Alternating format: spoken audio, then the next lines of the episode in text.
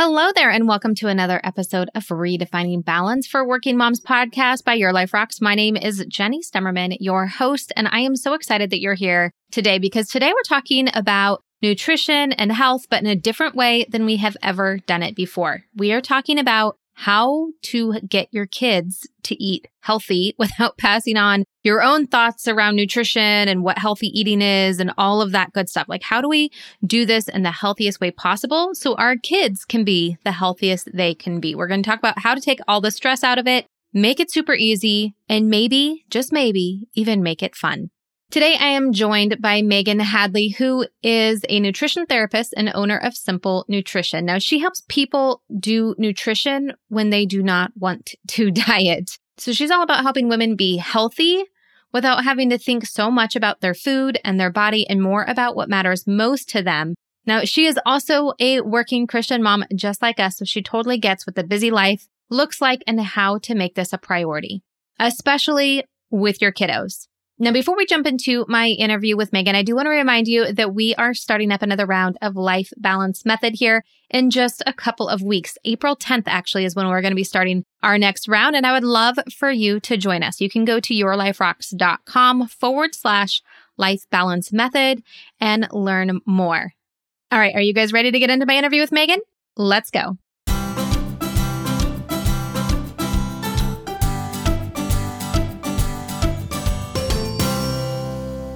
Megan, welcome to Redefining Balance podcast. I'm so excited to be talking to you today. You know, it's interesting. In the last six years, we've never talked about this particular topic. So I'm really excited to learn from you. But before we get into all of the goodness about feeding our families, share with us a little bit more about who you are. Hi, Jenny. Thank you so much for having me on. Wow, I did not know that it has been six years. I feel pretty, or in the six years of production of this podcast, that you've not talked about this. So I feel I'm pretty honored to be here. I uh, am in Greensboro, North Carolina. I am married to an incredible husband, and I have two little girls. They are eight and four, almost nine and five, almost completely into that elementary school age years. And um, I'm a registered dietitian nutritionist. And what really lights me up about what I do is getting to work with women on being able to improve their relationship with food and body. Um, and one of the ways that I love being able to help them do that, because as soon as we start doing that work, it's like, well, gosh, how do I do this with my kids? How do I bring this home to my kids as well? And so I do a one on one nutrition counseling practice and then also work with folks online in our Fork the Food Rules membership. And I really enjoy being able to work both ways. That's so incredible. And it, it's amazing to listen to like all of the things that you're doing. And I think about this with every single working mom that I talk to is that we're all doing so much. I mean, you are serving so many people. And when you're serving an audience like that and you're really sharing your wisdom, it can take a lot out of you. And especially having two young children, that can take a lot out of you. Being a wife, that can take out a lot from you. So, talk to us a little bit about balance and like what does that look like for you in the stage of life that you're in with your kiddos and with where you are with your work and everything else? I feel like it's constantly moving. I feel like it's an ever flexible balance, as you said, like, you know, I picture scales when you're saying that of just kind of tipping up and down and back and forth. And I think most recently, I've really had to learn to honor what my capacity is. There's a lot that I wish that I would be able to do, but realize that I really can't show up at work and at home to my husband and to my kids and then us as a family unit without like naming my limitations in energy in my mental capacity, in my emotional capacity, and it, most particularly, but also physical capacity. I mean, sometimes I just physically end up feeling tired. Um, so I've really had to learn to know what I really actually need in order to be able to restore myself and uh, be able to know that I have to leave space to fit that in. I That's need so time. good. Yeah, I God created me to need to be by myself in order to recharge. And so I am able to balance, if you will, better by making sure that I take that, that energy, like the pull the energy that I need in order then to be able to have it for my family and my work better. That's so smart. You know, and one of the things that you said that I think is really key is that sometimes when we think about balance and having a balanced life, we think about it as like a destination. Like, I'm going to put in all of this work and do all of this effort so that I can get to that point of having balance, but it really is a verb. I mean, it's it's an action. It's in everything that we do. And I think a big part of that and finding what that active balance looks like for us is really knowing ourselves and what we need in order to restore, what we need like what are those signals of we need to rest or we have energy that we need to burn off because even i notice for myself sometimes i get so caught up in what the plan is that i don't recognize like whatever i'm naturally feeling that day because there are some days that i am exhausted and i need rest and then there are other days where I have energy to burn. And if I just try to go through my to do list and I don't use up that energy, then it's going to be hard for me to sleep that night or I get overly anxious or stressed. And so, mm. really getting to know yourself, I think, is a huge key to kind of creating that balance. Absolutely. And I feel like it's taken me up until recently to start asking those questions. Before it's just like, oh, the, you just do the thing, right? You just do the thing. just do it. You just do the thing. And then suddenly I was like, wait, I don't, you know, I think I've just kind of done the thing the way I thought I was supposed to do it, or maybe the way I've learned it. And maybe that's not the best way for me. hmm so, so true, I think, for all of us. And I think it's important that we all start asking those types of questions and really that's what this podcast is all about, right? Is, is giving that space to be able to ask those questions so we can really be intentional about the way that we're living our life. And I think one of the things that I've noticed for me, especially as my kids have gotten older, is that need of being intentional around food and what I'm feeding them, and even around the way I talk about it, the way I present it. And when I start really thinking about all of the things involved in that, I get super stressed out. And, and then I wonder, like, am I making this harder than it really needs to be? Because I do have a tendency of doing that sometimes with a lot of other areas of my life. But the more I talk to other women, other moms, like they have that same feeling of stress and that same feeling of, am I doing this wrong? Or is there a better way of doing food in my family? And, you know, there is that balance and that mix of like, I need to get food on the table. I don't have a lot of time, but at the same time, like, you want to be eating the rainbow and you are they eating enough vegetables and you have all of these other messages that are coming out you so talk to us a little bit about why food and feeding our family and why this whole process seems to be so stressful it's stressful well one reason why is I think culturally we get a lot of messages about food all the time, right? And a lot of times they're even conflicting. But I think when we think about feeding our kids, we can really boil it down to the most stressful points being are they eating enough? You know, this sounds like, especially early on, like, are they eating enough overall? Are they eating enough fruits and vegetables? Are they eating enough different types of things? I think we can, a lot of us for our children, we can think back on a time where it seemed like they only were eating these certain foods. Or if we have a pickier eater in our home and they seems like their intake is more limited, we're worried, like, are they getting enough? You know, are they getting enough? That can become very stressful. It's also, are they getting too much? You know, are they eating too much overall? Are they eating too much of a certain food type? We tend not to be as judgmental about fruits or vegetables when our kids eating a number of those, but we might worry more about, you know, or do they eat too much cheese or do they eat too much chips? Are they drinking too much of this, that, or the other? And a lot of times we can start to worry about is something too much or are they eating too much overall? And those seem to be the questions that most often come up for parents that kind of drive a lot of the stress. And what I always try to help my parents come back to, especially in those early years, is the growth chart.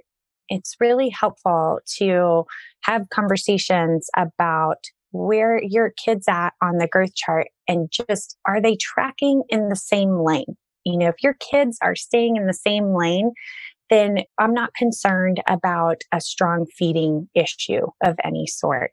When we become concerned is when we see kids change lanes. And when you look at a growth chart, you can see these more solid lines and it gives kids room, you know, to move around in there. But a lot of times children at birth or shortly after birth, you know, they, they will be in very small bodies or very large bodies or in the middle.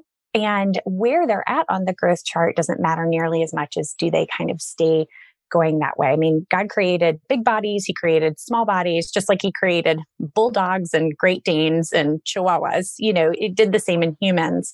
And so, more so, we want to make sure that that child is continued to nourish themselves in a way that keeps their body the way it was supposed to go.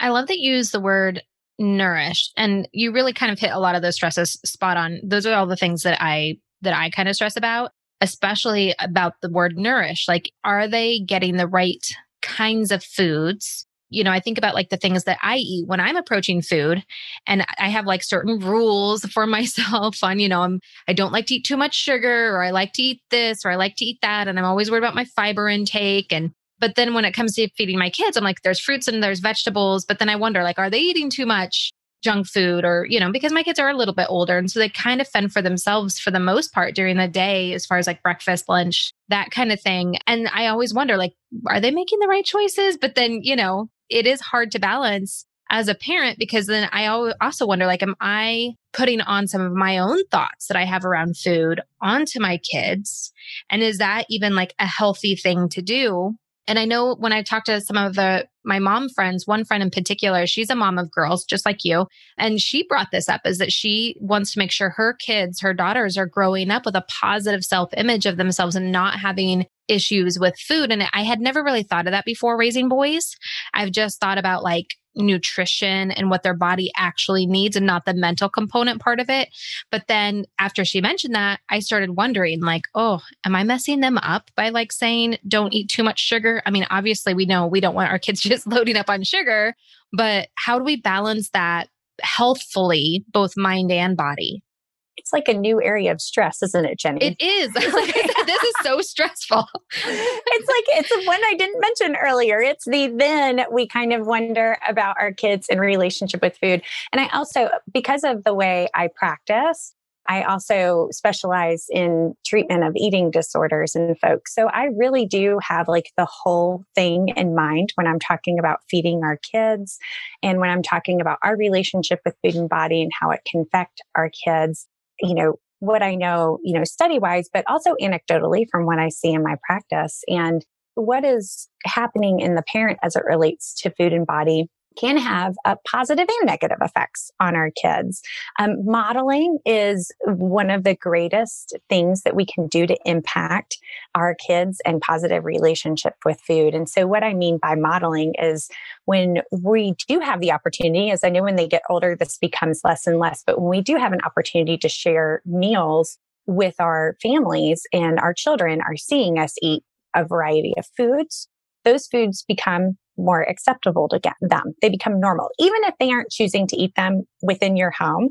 I mean, remember, if our kids are in our home for 18 years, assuming that they leave the home then or shortly after then, they still have what is hopefully, you know, another 80 years in, in life ahead of them. So it's really a small time that if they're not eating many vegetables or fruits or different things like that while they're in the home with us, us modeling that to them is what they will carry with them into adulthood and help them adopt eating different types of foods and seeing what a meal is like and what meal components should be in a part of a meal, that will carry them into adulthood and they will gravitate to those choices because it's what they've been able to see in their lives as normal to them.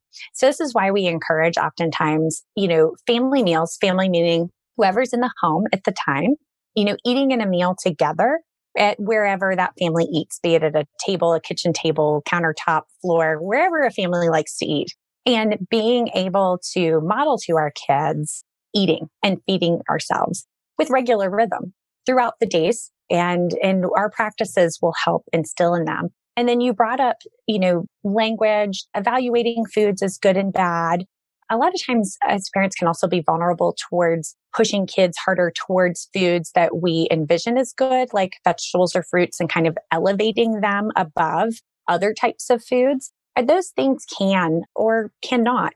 You know, for some kids, these things won't matter. And then for some kids, it will impact them in various ways. That's on a continuum of, you know, starting to categorize those foods as good and bad themselves. And so when we bring a lot of food judgments in that can translate into feeding issues for ourselves a lot of times often into adulthood but we can see that at younger ages as well being scared to eat certain foods would be a more severe you know end of that spectrum the language certainly impacts but it's also you know, how permissive are we with different types of foods in the household? Do our kids have access to a wide variety of foods? And are we limiting them significantly in any one area? And a lot of times that is where feeding issues can show up. Sometimes kids will sneak food. And sometimes kids will eat significant quantities of that food an example of this might be something like sugar if the kids aren't allowed to have dessert very often in the house when they are around it if they go to a friend's house where maybe they have a lot of those things at their house they'll tend to eat large quantities of it um, when they do have access to it. And it creates i mean really much like we see oftentimes in adults when they're dieting is when you you don't have a food for a long time and then you suddenly have access to that food you tend to eat large quantities of the food. And we certainly see this with our kids as well when food is being restricted and not as accessible. So true. You know, as you were talking about that, I was thinking even about myself. When I was growing up, my mom wouldn't buy fruit snacks. Like I would go to school and other kids would have fruit snacks in their lunches and stuff like that. And I would trade something for it. And I loved them because I love gummy candies. It's like my favorite. Like if you could live on anything, I would live off of gummy candies.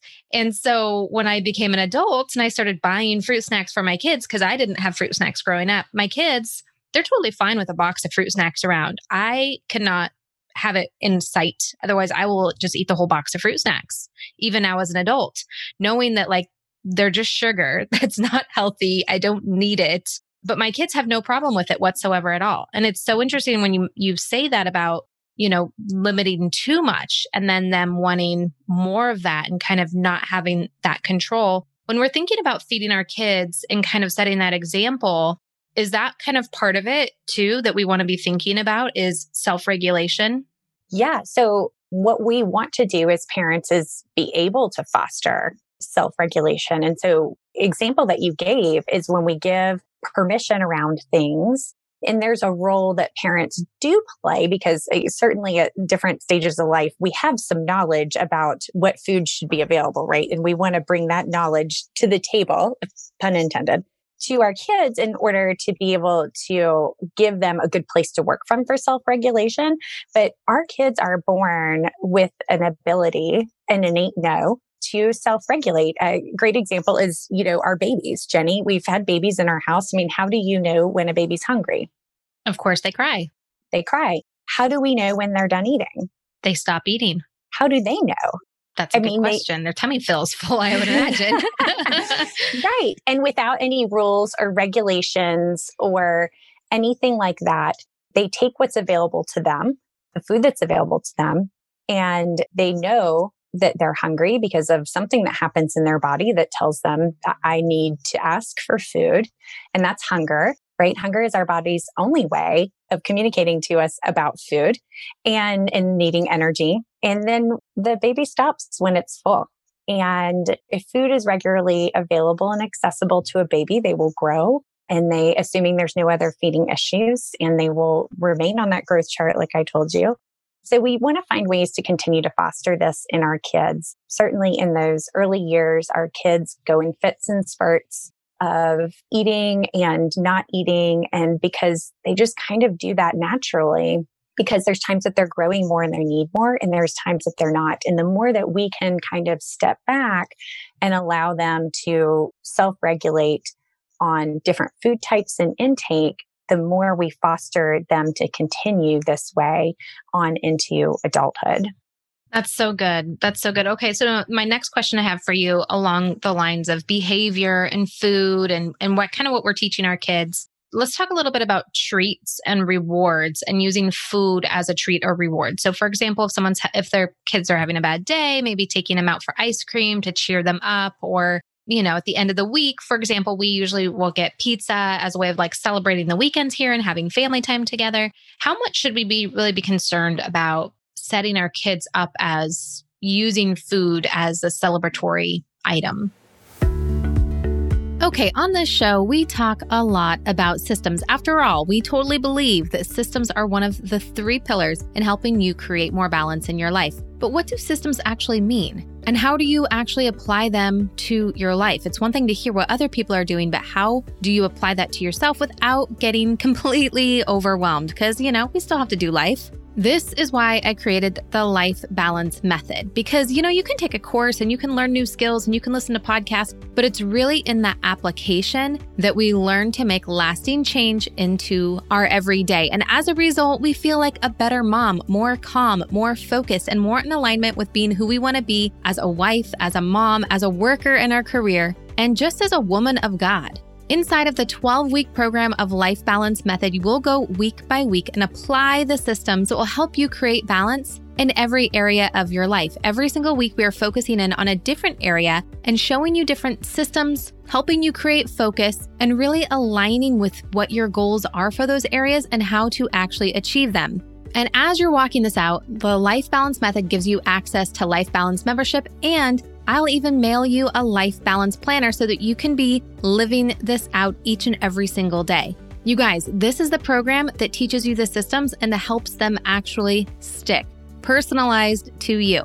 And we're kicking off another 12 weeks starting on April 10th. This means the last day to enroll is April 7th. That way, I can get the planner out to you and you can be ready to go and roll as soon as we start. You can learn more about this program by going to yourliferocks.com forward slash method. That's yourliferocks.com forward slash method. And I am so excited for the next 90 days. Think about this going into summer, having these systems under your belt and ready to just be free and enjoy summer without the pressure of feeling behind in any area of your life. Now is the time to learn these systems, apply them to your life, and make the next 90 days really matter.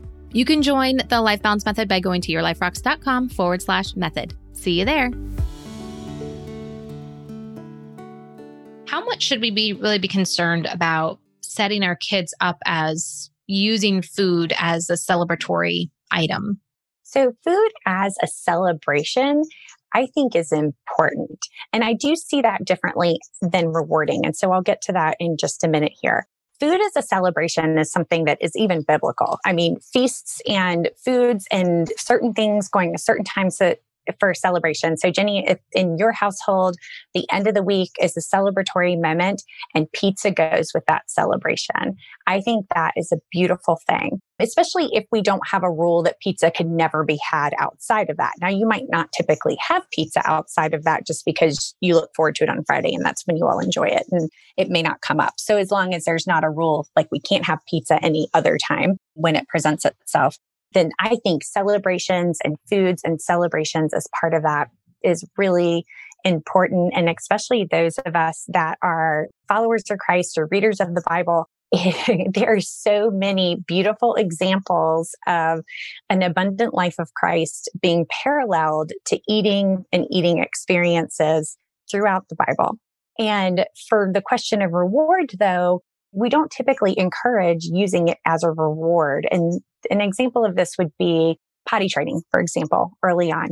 Or if you do this, then you can have this food. So more so performance based. Again, it comes down to the accessibility and the permission and that food doesn't have to be earned in any way or certain foods are reserved for rewarding for performance. I think there's a difference there between that and that there are just some experiences that food is part of our celebration.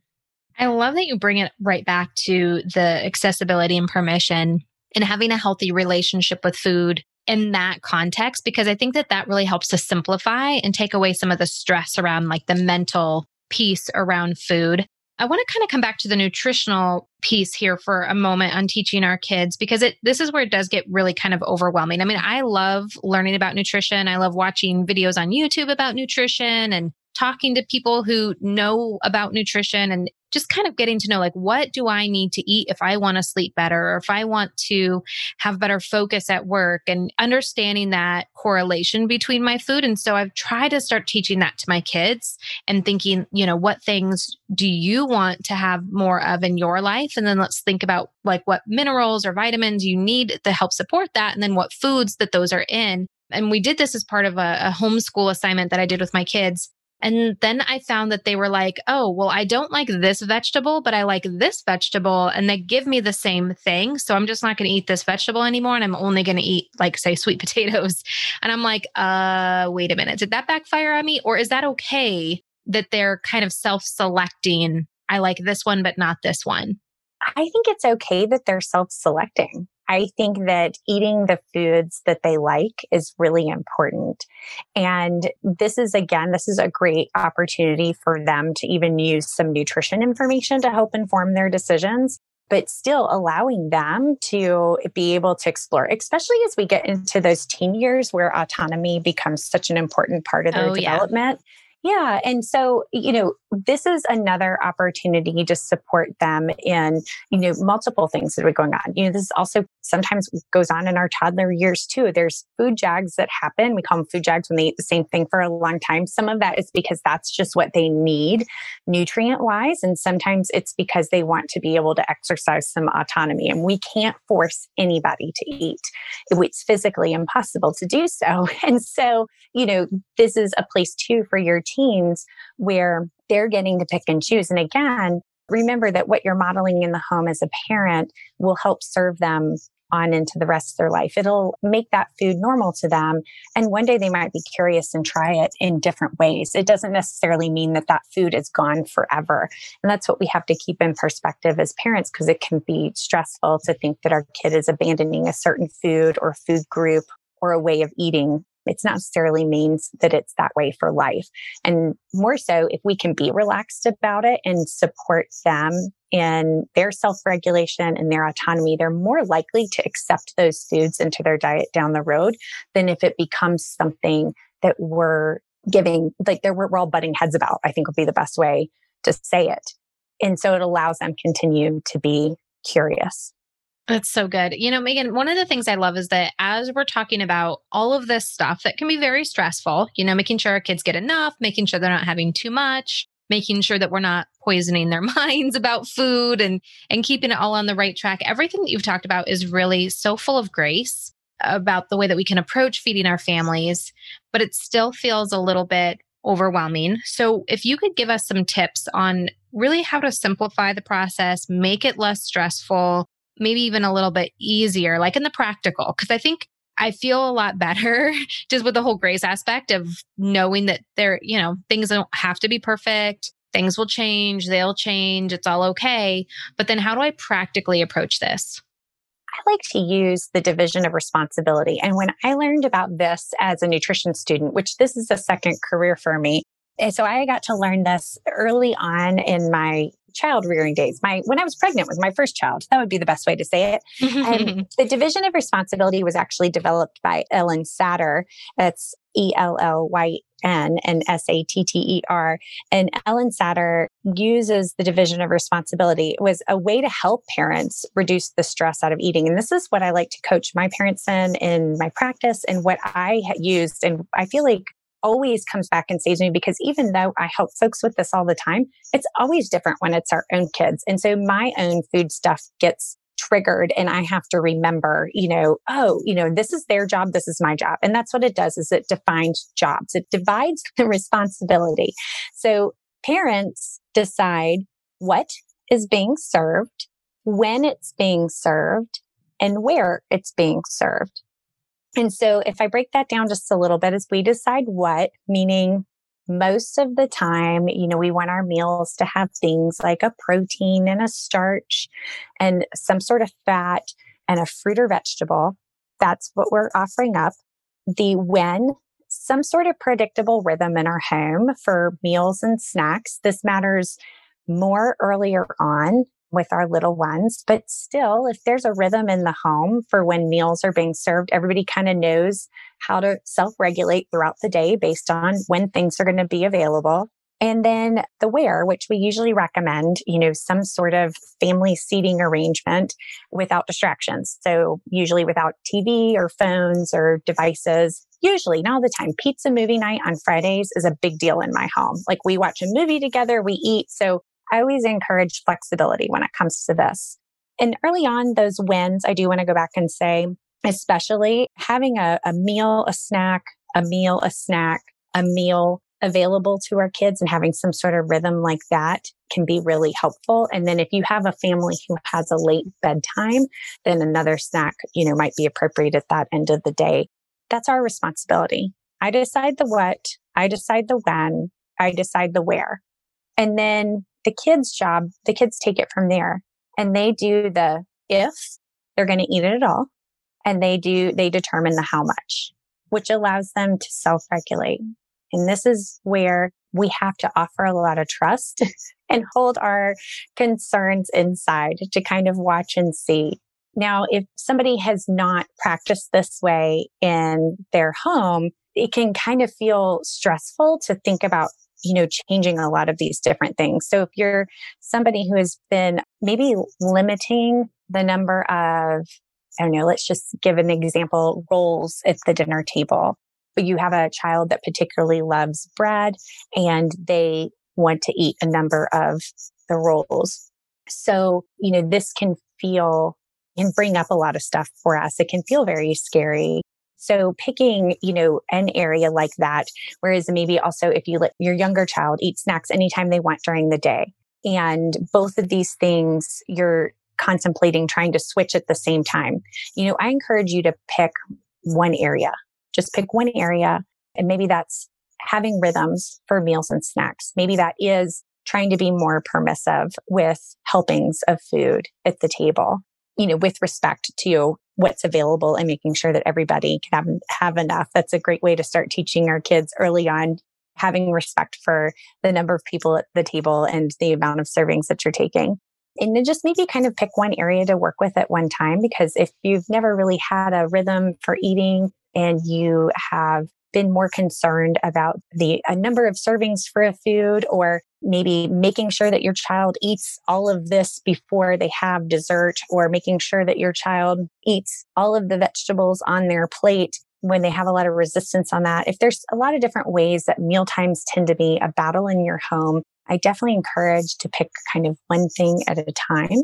And then the process is really helpful because we can help instill self regulation in our children, but also it tends to actually be when we get in each other's lane that feeding issues tend to happen. When children, especially at a young age, as it gets older, obviously this changes. But our children are in our elementary school age children and even some of our preteens. I mean, if they're allowed to have snacks whenever they want to, they may not come to the table hungry if we are concerned about their intake and we're being restrictive, as we mentioned mm-hmm. before, that can actually create feeding issues elsewhere. You know, it can actually encourage our child to eat larger amounts of that food at a later time. So sticking to that mantra of like, I decide what, when, and where, and then I hand the job off to them and they decide if and how much and kind of rinse and repeat throughout the day can be really helpful way to support this concept of self-regulation. I love that you really take away so much of the overwhelm, but I have a couple questions for you. Okay, so on the parents' side, if I'm controlling the what, when, and where, now this is like the when is something that is very flexible in our house. I mean, we're homeschooling this year, and so we have a bit of a lunch like this is when lunch is, but breakfast is kind of like free run. So if I wanted to say, okay, you have to have your breakfast before 9 a.m., like my older son, sometimes he rolls out of bed at the very last second that he could possibly roll out of bed. If he misses breakfast, do I just say you miss breakfast? I think it's up to you, Jenny, and what works best with the oldest kids. My first question would be Is it causing any feeding issues elsewhere? Like, is he just not hungry by the time it gets to lunchtime? If lunchtime is kind of this benchmark meal in your home. If it's younger children, I definitely would say yes, you just wait till the next eating occasion because we have this like meal snack, meal snack rhythm, mm-hmm. you know, mm-hmm. that you can always come back to. When it's your older kids, I would more so say if it he does just fine getting up later and having a breakfast. And then he's able to participate in that family like lunch meal just fine and that works for him and he's not missing out on that in any way, then there's no, you know, feeding issue there. And you can probably afford a lot of flexibility with older kids. Okay, that's good to know. Yeah, he's 15 and he's a boy and he can eat from like the moment he wakes up till the moment he goes to bed and be just fine. He's yeah. always hungry. I don't understand where he gets it, where it goes, because he's, you know, whatever. But uh, I guess that's just the beauty of being a teenage boy. Mm-hmm. And in those cases, too, you know, our teenage boys, gosh, they could probably eat meal, snack, snack, snack, meal, snack, snack. Yeah. You know, and, and our girls, too, sometimes when they're really growing, unfortunately, you know, society kind of steers our girls away, they're a little bit more vulnerable. Like boys tend to be praised for how much they're eating. And that's when we start to separate, and girls tend yeah. to be told like they're not supposed to be hungry. And so a lot of our girls could could eat that way as well and need to feel like they need to. But again, you know, one day he will reach adulthood and, you know, hopefully what we're modeling at home, you know, are some sort of regularity to meals and snacks if needed. And again, that's, you know, it's a place for them to go to of like, you know, I saw my parents eat breakfast. So, you know, breakfast is kind of a way I do things like breakfast is normalized for me. If we live in a home where the family doesn't eat breakfast, then skipping breakfast is going to be what's a normalized behavior to take in, into adulthood. So it's again, that modeling piece is still serving even your teens who we might really need to let have a lot of autonomy as it relates to food. But if you're something that you're seeing that feels concerning, like a, a feeding issue of any sort, uh, you know, having a conversation with them of like, can we experiment? Could we try this? Like, could you get up and have breakfast and then see if that makes you hungrier for lunch when we all share this meal together? And could we give it a try? Like, could we experiment around with it and see and notice what you feel in your body? Like, do, do you feel any better doing it that way? And encouraging our kids to be able to experiment with different things that we're wondering about to try, but not saying one way's good or bad. It's just, again, helping them connect and notice what might feel really good in their body. All right. So, my next question for you has to do with the kids' division of this responsibility. So, my youngest son really does not like vegetables he likes broccoli, but that's it. He won't, he won't even try any other vegetables. He says it smells weird, it looks weird, whatever. Now, if I let him choose how much, he will choose zero, even if I put it on his plate. Is that okay?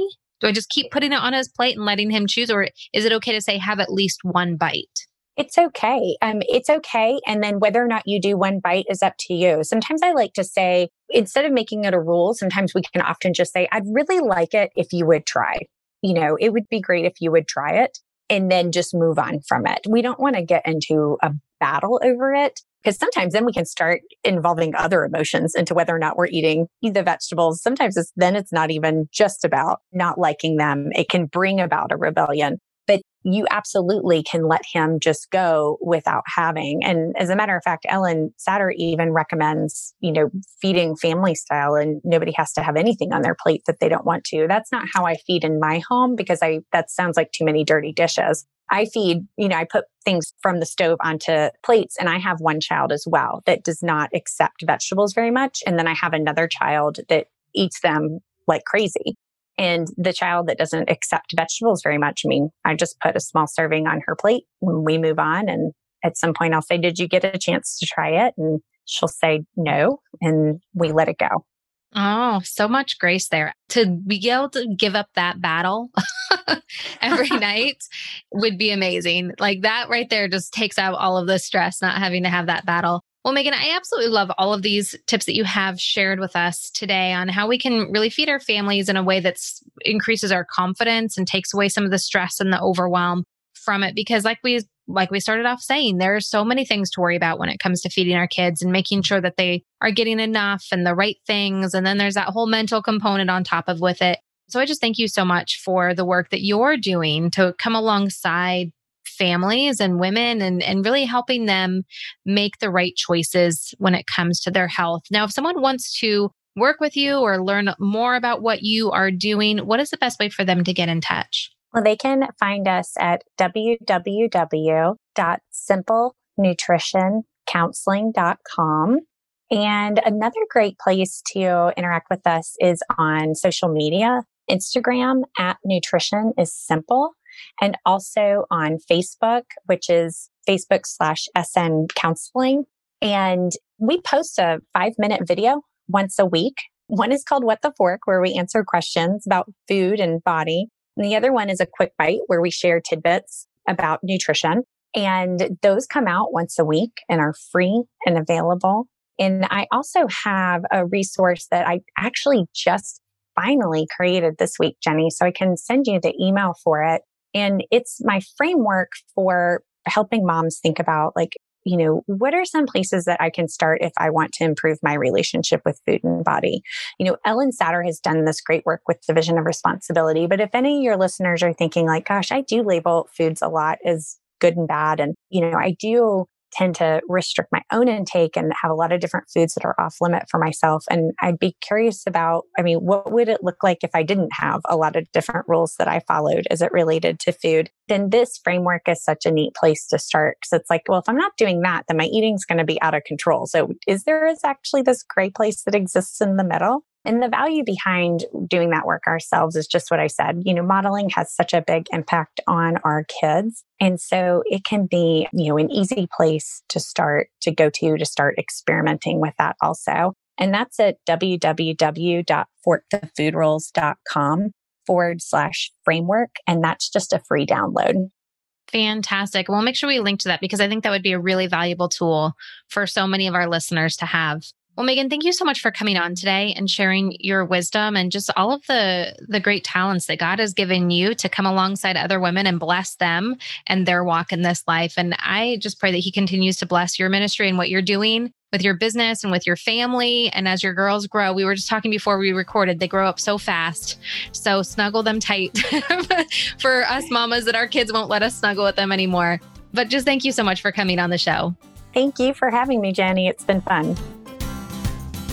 Hey, just because the episode's over doesn't mean we have to stop hanging out. Head on over to Instagram and follow me there. You can find me at your.life.rocks. Or if you're more of a Facebook kind of girl, join our community of working Christian moms just like you. You can search Your Life Rocks over on Facebook and connect with us there. And if you're ready to truly create lasting balance and get results in your life, maybe it's time for you to join Life Balance Membership.